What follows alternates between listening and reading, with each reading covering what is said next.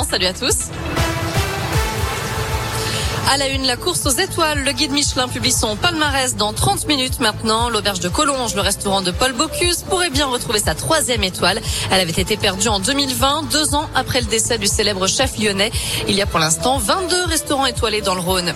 Le gouvernement veut la dissolution du GAL. Le groupe antifasciste de Lyon avait scandé des propos anti-police pendant un festival Antifa à Vaux-en-Velin. D'après le progrès, la procédure a été lancée jeudi dernier. Une manifestation est annoncée samedi après-midi au terreau. Il y a fête de la musique ou celle du cinéma. À Lyon, on a aussi la fête de l'entrepreneuriat.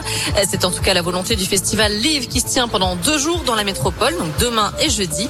Près de 40 événements gratuits sont recensés pour cette quatrième édition du festival qui veut faire découvrir l'entrepreneuriat de façon ludique et surtout toucher tout le monde, comme le dit Emeline Baum, première vice-présidente déléguée à l'économie, l'emploi et au commerce à la métropole de Lyon. Et on n'a pas le son, Noémie, tout simplement. Voilà. Donc, on écoutera, on l'écoutera juste tard. après, à 16h30. Voilà. Ah bah bravo, Nico. Hein. Eh oui.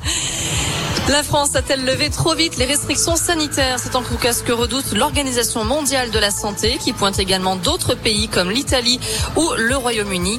Eux aussi se retrouvent confrontés à une hausse des contaminations de Covid ces dernières semaines. L'OMS dit rester vigilante et reste optimiste sur la situation sanitaire du continent européen. Alors que les bombardements continuent en Ukraine, le président Volodymyr Zelensky se dit prêt à discuter avec la Russie sur le statut du Donbass et de la Crimée en échange de l'arrêt des combats. La capitale Kiev est toujours sous couvre-feu. À Mariupol, ville quasiment détruite, la situation humanitaire est jugée extrêmement grave par l'ONU. La France a d'ailleurs acheminé hier 55 tonnes de matériel médical, informatique, du lait pour enfants et des groupes électrogènes vers l'Ukraine, selon le ministère des Affaires étrangères. Allez, un mot de sport avec du tennis. Raphaël Nadal sera éloigné des cours durant 4 à 6 semaines en raison d'une blessure à une côte.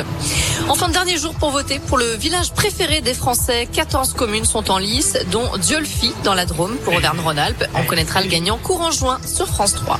Euh, merci Noémie. Direction radioscoop.com avec la question du jour. Et on reparle du guide Michelin, du bib gourmand. Suivez-vous le palmarès des restaurants? Vous répondez non à 90%.